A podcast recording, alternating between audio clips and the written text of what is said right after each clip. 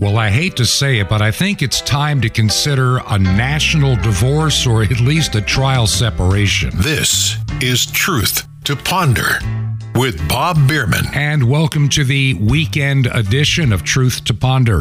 And I'm your host, Bob Bierman. A lot of things that I want to catch you up on in this first segment of the program.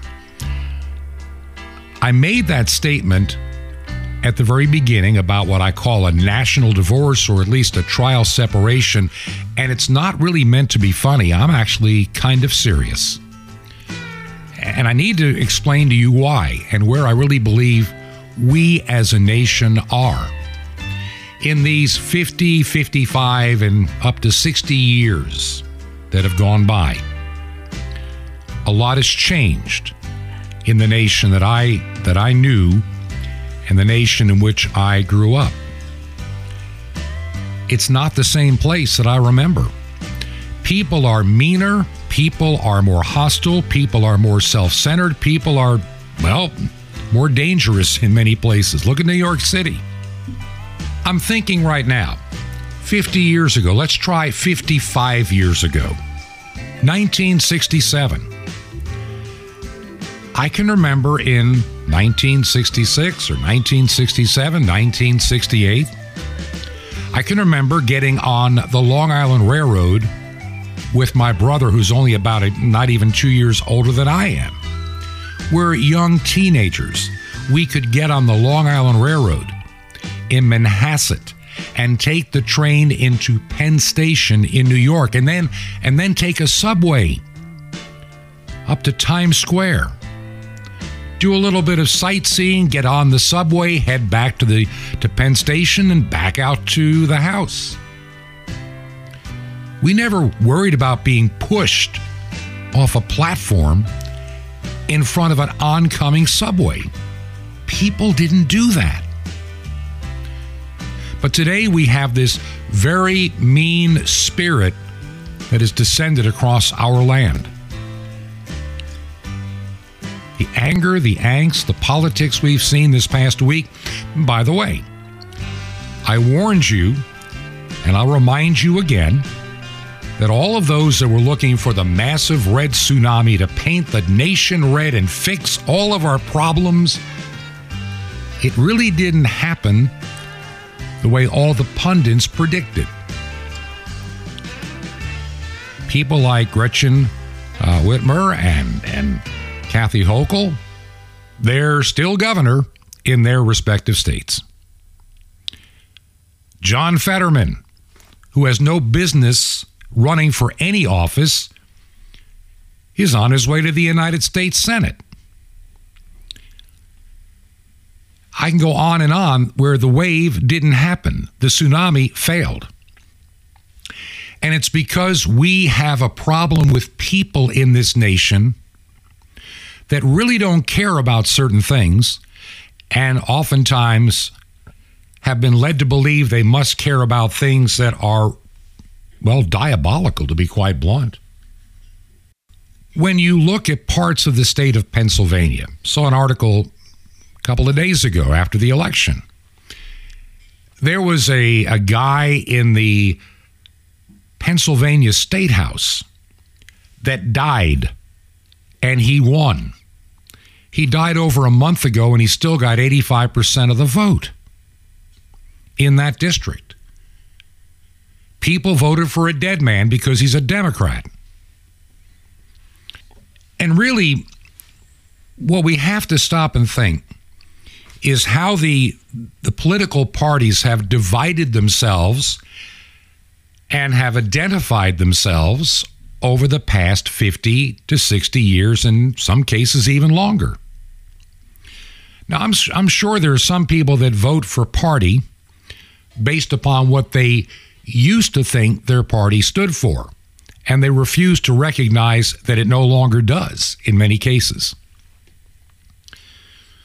A lot of people in western Pennsylvania, a lot of people in northeast Ohio, a lot of people in what was considered the industrial regions of the United States, now known as the Rust Belt, they voted Democrat. And they voted Democrat because the Democrats of yesteryear were the party of the unions, good wages. Many of the people voting Democrat, let's say in 1960, 1962, 64, were World War II veterans raising their families and, and trying to obtain a good standard of living for themselves and a better life for the children they had than the life that they had experienced prior to and going through World War II. But those Democrats, for the most part, are long gone. The greatest generation is pretty well died off. They're gone. The silent generation is not far behind. And now the first of the baby boomers are in their 70s, heading toward 80. Those mid boomers, like myself, are pushing 70. And the last of the boomers are basically heading toward, well, their 60s.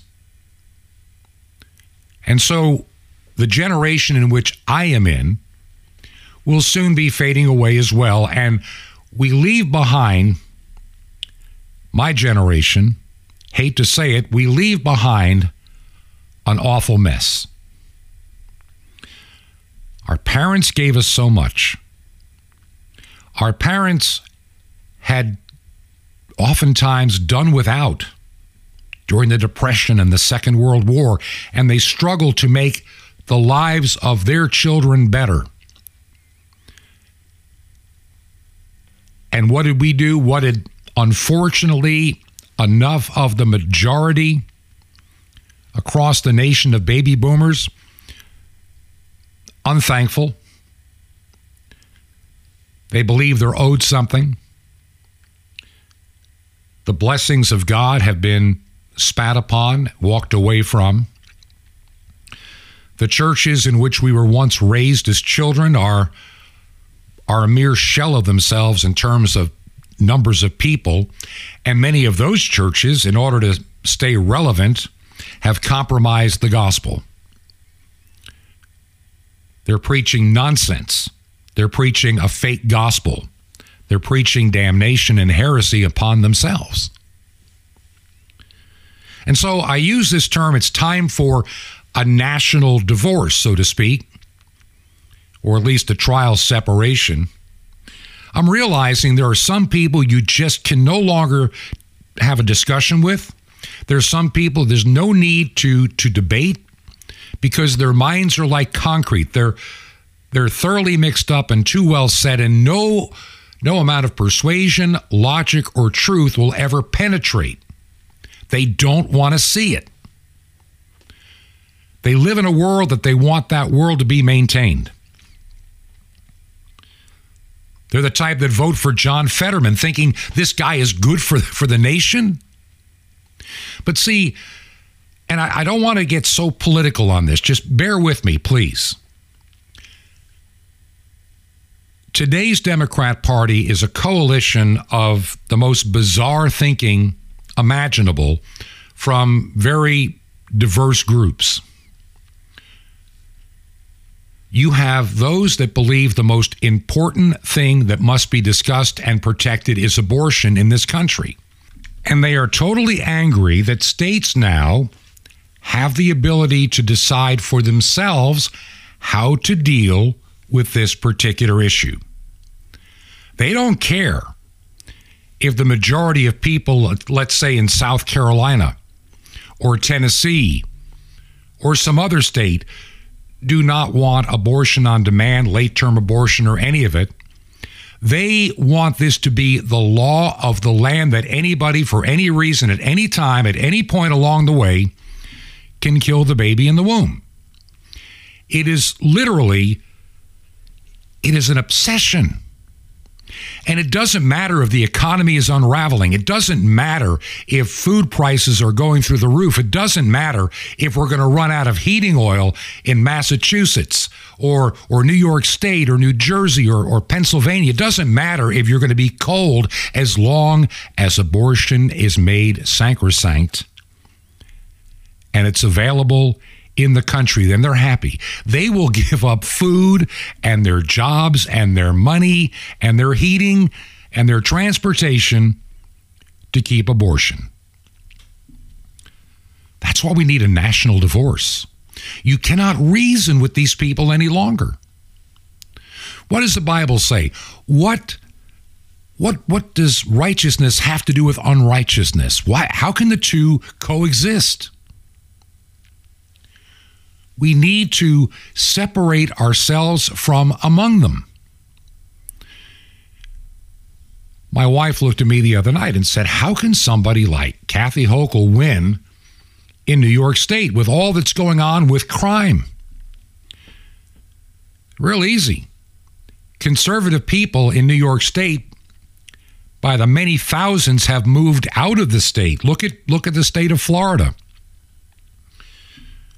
When I saw Ron DeSantis win Palm Beach County, Miami Dade, and, and a few others,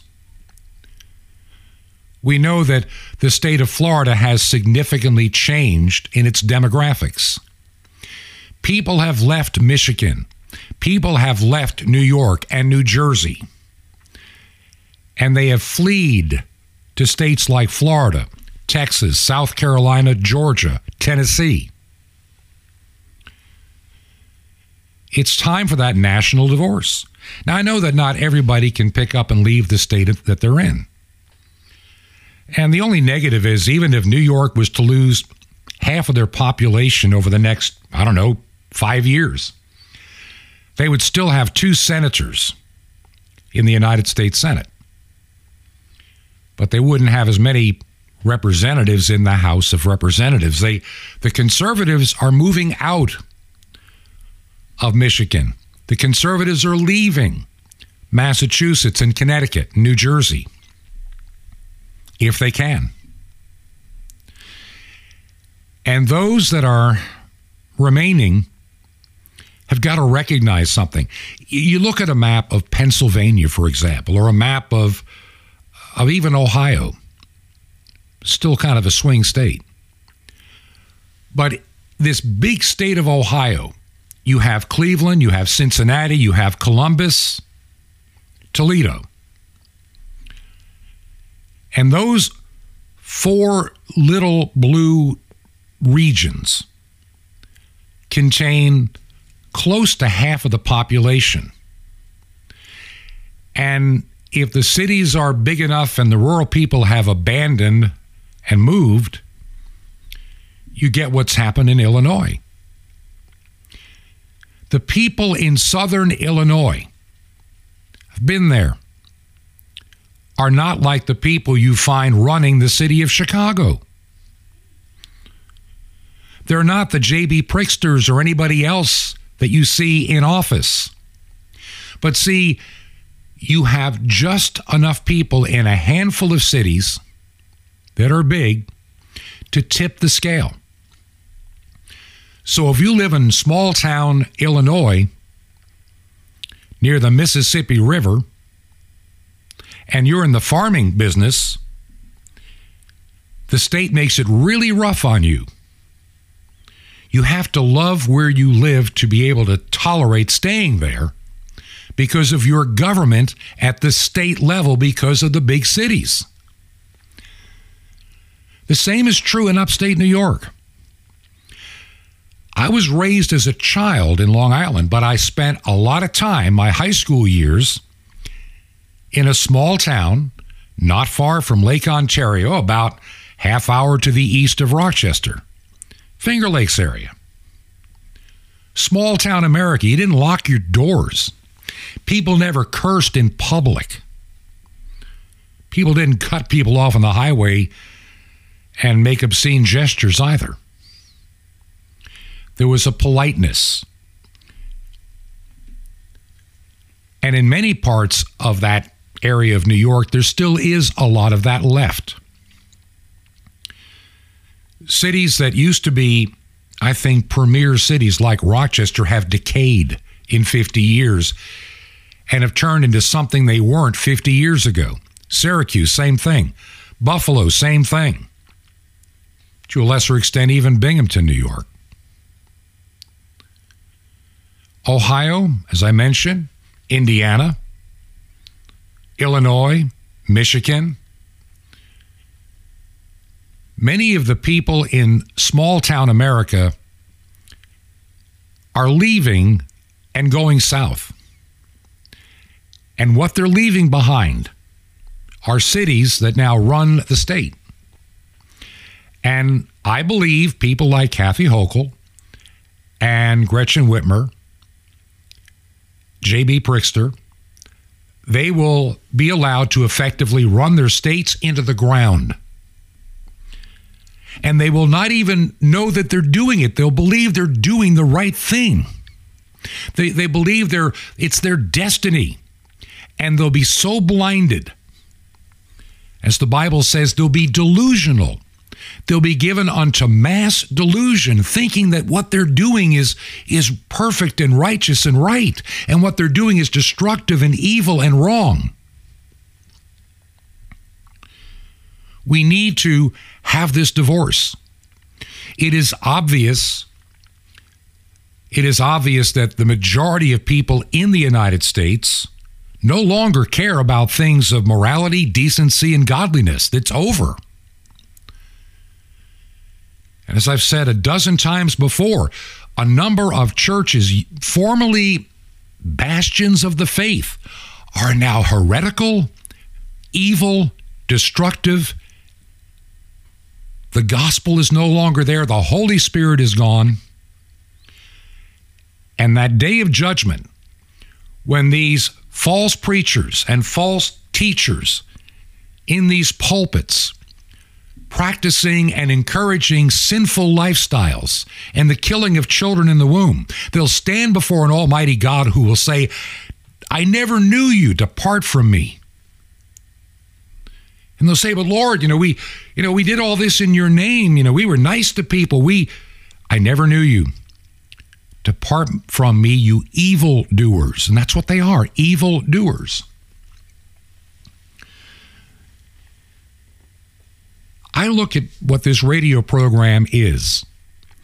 And I know, and I'm recording this program early by necessity because of the storm that, as the time by the time you're hearing this, will have already left, but is coming through Florida. So, if WRMI is able to be on the air, you'll hear it. But I needed to make sure it is there early because the ability to get the program delivered could be impaired for a day or more. And so I'm preparing the program a bit early. But I know enough about the election, and you do too. It wasn't a massive tidal wave, it was just a little intrusion. The people in this country, and it goes back to, by the way, I had shared a message on this program, a sermon I preached a number of years ago, based on Jeremiah 4, verse 22. My people are fools. They do not know me. They are senseless children. They have no understanding. They are skilled in doing evil. And they know not how to do good. I think that pretty well describes a good chunk of the United States today. It really does we are no longer the Christian nation. I mentioned this earlier this week that Obama was right a number of years ago, in 2007, when he said we're no longer a Christian nation. And a lot of people got upset, but I hate to admit it, but he's right. Are we truly a Christian nation? If we were truly a Christian nation, we wouldn't even be having a discussion about abortion. Because evil people are the ones that want to kill children in the womb. We wouldn't have a lot of these discussions that the extreme left wants to have. The extreme left wants to control every aspect of your life. How you what you're allowed to eat, where you can live, what what you're allowed what kind of vehicle are you allowed to drive? What kind of carbon footprint? You know, carbon is deadly. And here we are, a carbon-based planet with carbon-based people with carbon-based plant life, and somehow carbon is is evil. Well, I didn't say they had to sound, be logical. It's just, it sounds normal to them. And so, yeah, we need to be arriving soon at what I call a national divorce. We just have to make the decision and say, you know, Lord, I want to come out from among them. For those of us that are Christians, we need to find or build or open or plant Bible believing groups of individuals, even if you're meeting in a home. Come out from among them and do not touch the unclean thing. I can't say it loud enough. And so many of you are not hearing me. If your church is teaching social justice more than they're talking about repentance before the Lord Jesus Christ and believing on Him and being washed in His blood, get out of that church. That church is already condemned. They've abandoned the gospel. They're preaching another gospel. And I don't care if your grandma gave that beautiful stained glass window, doesn't make any difference. Stained glass window will mean nothing in eternity. Let them be dead men's bones in fine raiment and nice little buildings as they age out, die out, and become even further irrelevant. On the other side of the break, in just a moment, I'm going to talk a little bit more about this, and I have something else that I also would like to share with you. The baby boomers, the hippies, they're running the show these days, if you hadn't noticed. And righteousness is in highly short supply. Decency, the vulgarity on network television. We are not the same people. We're, we're calloused and we have evil hearts. And instead of trying to hide the evil, we celebrate it openly. It's time for a divorce disassociate with that crowd for your own sake. If you believe in the mission and ministry of Truth to Ponder, and I've got something to share on the other side, would you consider a financial gift to keep us on radio? We may be off a little bit at WRMI, but when they get back, it's going to still take money. If you'd make a check payable to Ancient Word Radio, Ancient Word Radio, mailing address, Post Office Box 510, P.O. Box 510.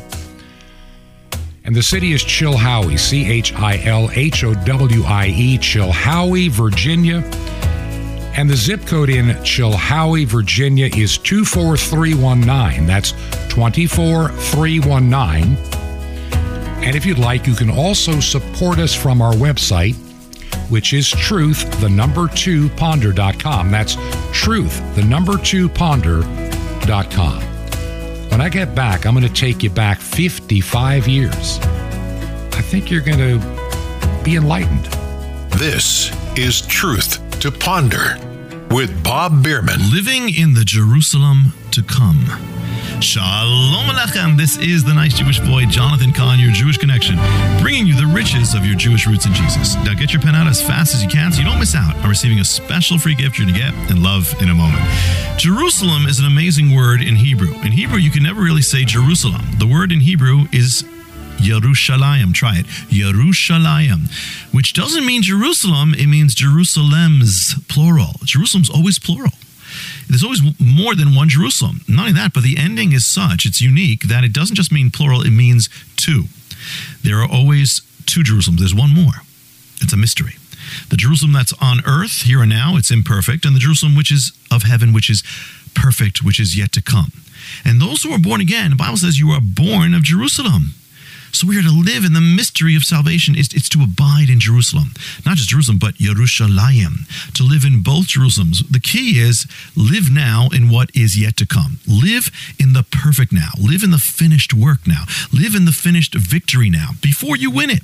Live in the answered prayer before you get it. Live in the freedom of Messiah before you see it. Rejoice in your blessings before you know it. Live now from the perfect, the finished work of God. Rejoice in the kingdom that is now in Messiah. Live in the victory that He's already done. It is a finished work. Live in what is not yet as if it were. Rejoice in what is to come as it is now. Celebrate what shall be now in faith, and you will have the blessings by living in Jerusalem to come, Yerushalayim. One more. Ask for the Heavenly Feast on CD. Now, how'd you like to have a super spiritual walk in the Lord? Well, it, it'll help with this, your super spiritual supplement. Sapphires, daily vitamins for your spirit. You get a free gift subscription and all free. The Mystery of the Temple Doors on CD. You will love it. All free, hidden for for centuries. How do you get all this? Easy. Just remember Jesus' real Hebrew name Yeshua and you dial it. Just write it down and dial 1 800 Yeshua 1. For your free gifts, you will be blessed, but call now 1 800 Y E S H U A 1. I invite you to join me in the Great Commission to bring salvation back to the Jewish people and reach millions of unreached peoples around the world on five continents. The most amazing way you can spread the gospel through Shortwave Radio. You'll never do it any farther. It's amazing. Just call 1 800 Yeshua 1. That's Y E S H U A 1. Or write me direct. The Nice Jewish Boy, Box 1111, Lodi, New Jersey 07644. It's The Nice Jewish Boy, Box 1111, Lodi, L O D I, New Jersey 07644. Till next time, this is Jonathan Cahn saying, Live in his blessing now. Shalom Alechem in Messiah, Melech Yerushalayim, the King of Jerusalem. This is Truth to Ponder with Bob Bierman. If you're going to San Francisco,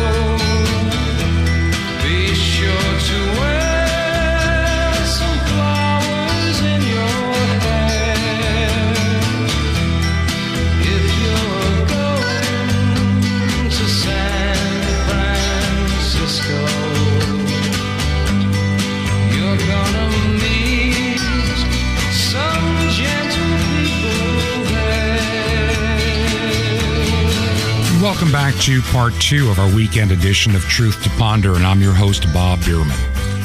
So thankful for the many of you that listen. It's hard to believe that song is like 55 years old. If you're going to San Francisco, and when you look at the leadership in states like California, New York, and Washington, D.C., many of these older statesmen are basically yesterday's hippies. And they didn't really learn a whole lot, but they have power in government now. And that to me is part of our trouble in this country. See, a lot of the hippie generation, not all of them, there were some Jesus people out there too, but the counterculture, the counter revolution that we experienced starting in the 1960s in particular, not say it really took off in the 1960s. The counterculture, San Francisco. And this ideology thoroughly swept the land. It took over the music, it took over the media, it took over the movies. Those that were born either during or shortly after the Second World War and and the first half of the baby boomers into the early part of the 1950s were definitely caught up in this movement that defined the United States for years to come. As these individuals went into colleges and universities and then, then into jobs, but they kept their ideology, they had abandoned their faith, they turned their back on God and bought into if it feels good, do it. Just like Crosby, Stills, and Nash would sing, "Love the one you're with." There's no, there's no commitment anymore. That includes even in our faith. It's going to be difficult times ahead. It didn't get fixed at the ballot box. I told you it wouldn't. Oh, we get a little reprieve. But you think you'll fix it in 2024? Do you think it's going to work? No. We'll still be on this gradual descent. And that is what you have to understand. I do this radio program to help you understand the world in which we live. I'm working on a couple of other ministries. One is going to be an online, for lack of a better term, a talk and teaching channel. and it's not ready to be revealed yet because I'm still in some of the technical issue stages to make sure that it's reliable. And I'm reaching out to some people that I would like to have on this particular online channel. I have two music channels already up, and that can be found at ancientwordradio.com. You've heard that term, ancient word. Ancientwordradio.com. I started this project a number of years ago, and it still needs some work, but I'd like you to begin to take a look. And soon I'll have the talk and teaching channel. Now, I don't think it'll reach millions of people, but I just pray it'll reach those that need to be reached, need to be encouraged, need to have a way to fellowship, be edified in as in their day-to-day life, encouraged, and to learn. And that is a project that I completely believe in, and it's one that I'm working on. And also the good news that I did, hadn't had a chance to mention yet. I know some of you have been concerned about my health. I got a good report on what is wrong with me, and it's going to be taken care of. And I'll be around for a while. And I may get into more of it next week as I know a little bit more, but everything is just, I'm just praising God uh, for where we are today, where we could have been or might have been. And so, for all of you that have prayed for me and encouraged me, thank you. My health is getting stronger. I do plan on planning that church here in this area of Virginia. Couple of other churches I'm working with to help get planted as well. We need to be about the master's business. The harvest is white for harvest. There's a lot of weeds out there that are going to be separated. But the time has come. We can't just hide behind our four walls. We have to be engaged. The best thing to do is separate ourselves from those that refuse to hear the message.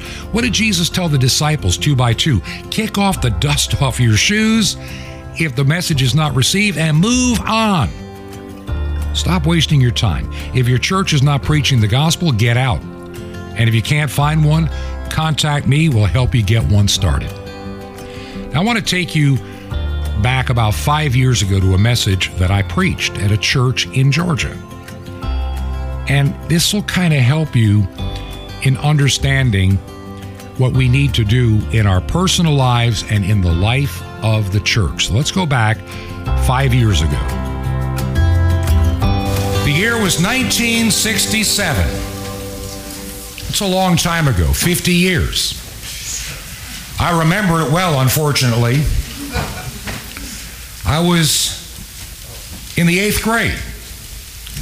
Junior high school, as they called it back then, middle school, I guess they call it today. And I was attending Trinity Lutheran Church and School in Hicksville, Long Island. It was a big church. Five services every Sunday morning, five different choirs. Quite an operation. My parochial school class, when I was in the eighth grade, we were 75 strong in that little church of eighth graders. We were kindergarten through the eighth grade, and I had been there since kindergarten. The fall of 1967 was a big time at that church. The choirs rehearsing special anthems, practicing hymns, getting ready for a very festive Reformation Sunday, which is a big deal when you are a Lutheran. Trust me, it is.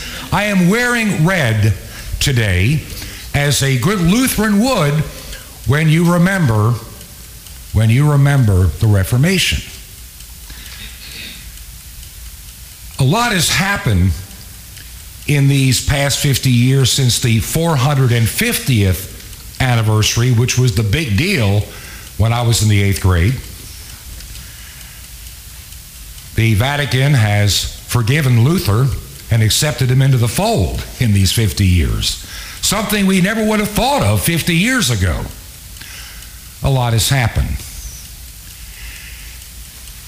The Reformation and Martin Luther is an interesting character. He was born into a fairly well to do, prosperous family. His, his father made his living in a couple of things. He, He was involved in mining, actually, some copper mining, way back 500 some odd years ago. He also had this keen interest in government and the law. And he believed his very intelligent oldest son, Martin, should be a lawyer. He really believed that Martin would be a great lawyer and encouraged him for years in that direction. Now, they were also a very devout Christian family. This was a core of their existence. And in that time in Germany, of course, it is basically the Roman Catholic Empire in Germany where they lived, where Luther was educated. Luther went on to college, the university, and there decided in a short amount of time the law was not for him. He did not like the law at all. He felt it empty. He felt it wanting. He felt it very lacking. And though it was a great disappointment to his father, he decided to pursue philosophy. But even philosophy is something that Luther found still wanting and lacking and missing something. He didn't like the law. Think about our gospel today. Who confronted Jesus? The lawyers with a trick question. Guess what happened? Jesus stumped the lawyers. So Martin Luther now is studying philosophy. He's not going for a law degree. He's working on various degrees, and his father is like, When are you going to get a life? Almost sounds like a millennial. When are you going to do something with your life? One day, Martin Luther was traveling back to the university. He had been at home. It was in the month of July.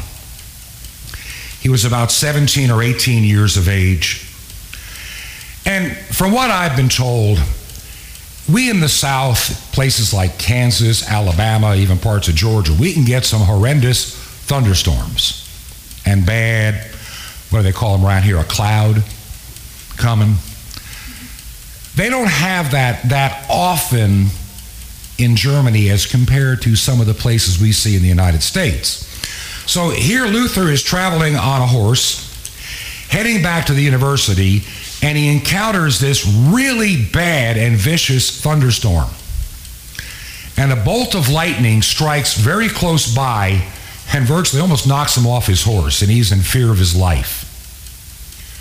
And he cries out to St. Anne, If you'll save me from this storm, I'll become a monk. He thought he was going to die, is what he told people later on, so he didn't really care about the promise. He was certain he was going to die. But he didn't. And he felt very obligated to keep his promise about becoming a monk, which he did. You think his father was upset before? My son, the lawyer, is now an impoverished monk. What are you thinking? But see, it's there that Luther finally began to, to wrestle the demons inside of him. For see, on the day of that thunderstorm, the day that he thought he was going to die, he still was living in this abject fear of God being the great thunderer and, and mean spirited person ready to condemn you on a moment's notice. He lived in fear of his sin. He lived in fear of God, not knowing that God truly loved him. And so, for the next many years, he spent a lot of time in prayer, fasting, praying, confessing, confessing, and confessing his sins ad infinitum to be right with God in case he was to die. He did not want to be separated from God because of his sin. And during this time as a monk, he continued to study and he earned additional doctorate degrees in languages, the biblical languages. And it's there, it's there as a monk as he's looking at the Word of God and reading it and literally writing it down. You are justified by faith, not of your own works. A light bulb went off when he read that. He had to read it again. You are justified by faith, not of your works. And he's thinking to himself, all my life, I've been told you have to earn your way to heaven. You have to be perfect. You have to never be sinful. You better be confessed up just in case. Like the mafia guys we see back in the 50s. They went to confession very often, thinking that would save them. They didn't repent, they were just looking for an escape clause. And here, Luther finds out if you truly love the Lord Jesus Christ with all your heart, with all your soul, with all your mind, the first and great commandment, and you believe on his name, you are justified. You are made right with God. There's nothing you can do to add to it. He wrestled with that for quite a long time. But it was good news to him to realize that all this time we had taken something so simple, the gospel message, and made it so convoluted, confusing, difficult.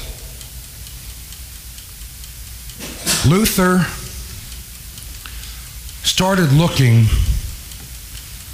at the Christian faith in his homeland of Germany at that time. And he saw people doing things in, quote, the name of God and the church that he found very disturbing. Luther never, ever intended to start a church, believe me. He just wanted to see the church be put back on the proper course that God intended. No more, no less.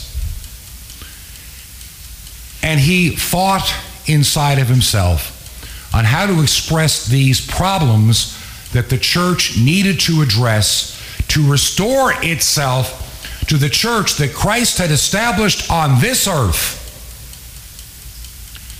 The gift that we have for all time. Back in those days, we didn't have Facebook, the internet, radio, television, web pages. The way you got the word out, if you had an announcement to make, you put it on the door of the church because everybody would go to the church. It's a bulletin board. And All Saints' Day back in those days, November the 1st, was a very considered day of obligation. Everybody's going to be showing up that day. So the night before, all hallowed evening, where we get the word Halloween, Luther goes to the church and has his document that he has written with his 95, shall we say, questions, problems, concerns that people need to understand with what they're seeing occurring with the selling of indulgences and a whole bunch of other things that had crept its way in. Indulgences, if you never heard that, to raise money for some of the projects in Germany and in Rome, they would sell you this indulgence to pardon you from your sin for cash. And as Luther said in the loose English transition, there's translation, there's a guy named John Tetzel. That he was a great salesman. I mean, he was really good. This guy could sell freezers to Eskimos in Alaska. And he would go into the countryside selling indulgences to everybody to get themselves into heaven and even for your dead relatives. Because when the coin in the coffer rings, the soul from purgatory shall spring, is pretty much the translation. And Luther didn't like that as he was beginning to understand we're justified by faith, not of our own works. These are the things that he was fighting. These are the things that he was concerned about. Well, to make a long story short, that offended the status quo and the political status quo. And it had it not been for an invention that had occurred just before Luther's time, the Gutenberg press, we wouldn't know anything about this today. For see, those 95 theses were printed and distributed all over Europe in a matter of weeks. That Reformation didn't just stay in Germany, it worked its way across Europe, even into England, everywhere. It was never his intent to start a new church, though people did in his name, not that he founded it. As I look over history, there have been many times since the day that Jesus talks about his ecclesia, his chosen one, his church. That's you and I. We're the church. That we've had to come to this time of stop, pause, rethink, repair, repent, and reform to get back to where we're supposed to be. I look at the churches today. We're overdue for a reformation in this country. Trust me, way overdue.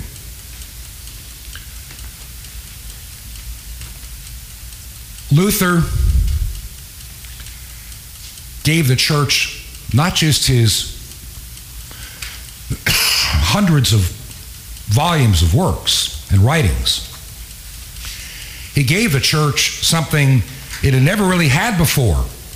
And Paul, you reminded us today music, the hymns. Our closing hymn today will be one of Luther's great hymns, A Mighty Fortress is Our God.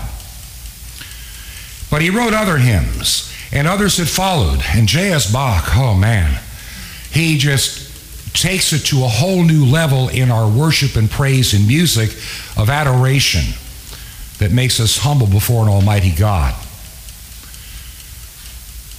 The Reformation gifts don't belong to Lutherans alone. They don't belong to Catholics, Baptists, Presbyterians, Methodists, you name any group you want. We all have inherited something from this Reformation.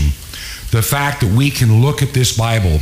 By the way, one of Luther's gifts to Germany was to finally solidify it to have one language when he translated his Bible into German. People forget that because their language was kind of diverse, but it became unified because of Luther's Bible. His catechism, if you look at a lot of catechisms which are training, you have the small catechism for youngsters, the larger one for adults, to explain all the basic things of the faith, the simple things, make it easy to understand. Luther believed because the scriptures said faith is really very simple. It's not complicated. It doesn't take a whole lot of our ability to understand it. It's a free gift of God. No more, no less. So today, as we look back, in a couple of days, it's going to be October 31st. And I want you to imagine this young monk, an Augustinian monk, wrestling for days. Do I dare even take a stand? Do I just keep my mouth shut? Do I just pray it through? And in that evening in the darkness, he goes to the church, and on the door, he makes his case for God's Word and why God's Word is supreme. He was a hunted and wanted man for years. But you know something? The Lord preserved him.